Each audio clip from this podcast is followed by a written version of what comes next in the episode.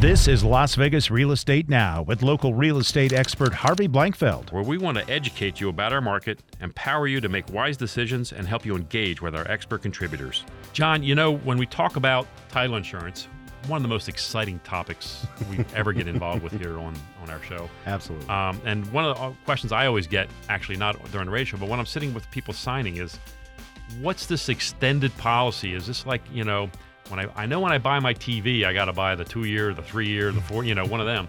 But tell me about this extended policy. Tell me what that means. Well, the extended uh, policy is uh, an actually reference to the uh, the two, 2013 homeowners policy of title insurance. It costs um, an additional 10% above um uh, what a standard owner's policy uh, uh, uh, premium is. The um, now most contracts call for the seller to pay for the buyer's owner's policy. The seller has to deliver clear title Right. along with delivering the house. Correct. Um, and some buyers opt to um, uh, skimp on the upgrade Right. and pay the extra 10%, usually talking somewhere in the neighborhood of maybe $75.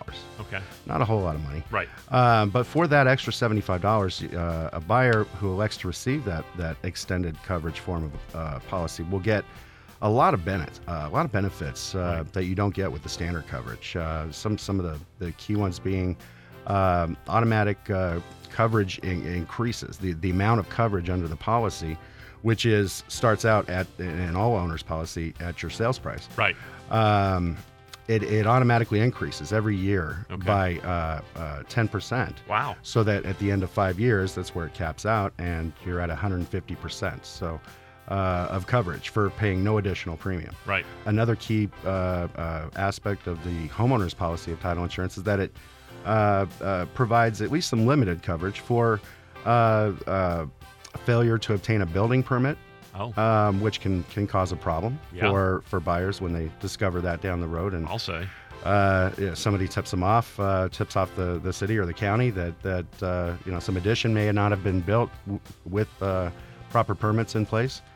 Um, uh, th- there's there's not a lot of recourse that a buyer would have uh, uh, in that in that situation, and and the consequences can be severe. So I have a seller who's selling a home and they added a bathroom and didn't get it permitted. Right. And then the buyer buys it.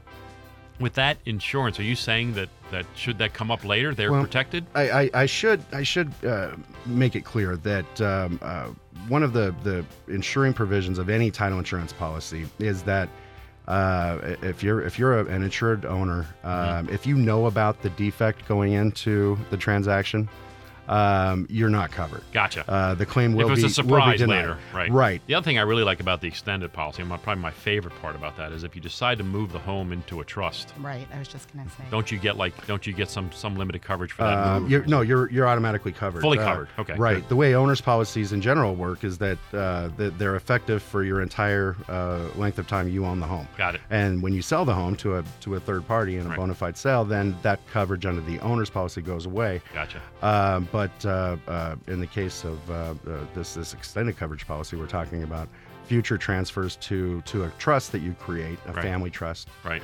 uh, for estate planning purposes. That that's covered. This is Las Vegas Real Estate Now with local real estate expert Harvey Blankfeld. Thanks for listening, and remember to tune in every Tuesday at 9 a.m. right here on AM 720 KDWN.